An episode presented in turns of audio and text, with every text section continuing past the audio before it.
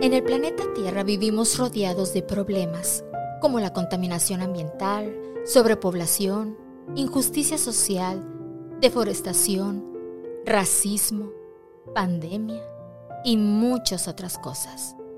Pero el más grave es el que miles de personas estén lejos de Dios. En su palabra, el Señor nos recuerda que cuando le obedecemos somos bendecidos, pero cuando lo desobedecemos somos juzgados. Segunda de Crónicas 7:14 nos recuerda una gran noticia.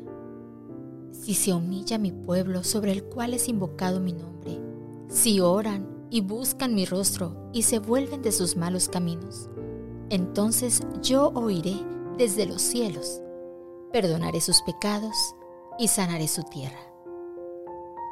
Hoy viernes 18 de febrero, Demos gracias a Dios porque está listo para perdonar nuestras faltas y sanar nuestra tierra.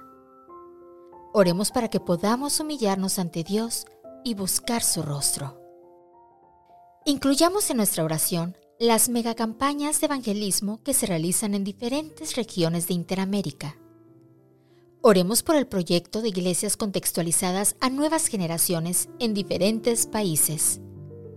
De forma especial, Oremos también por la región norte del país de México, donde sufren por falta de agua.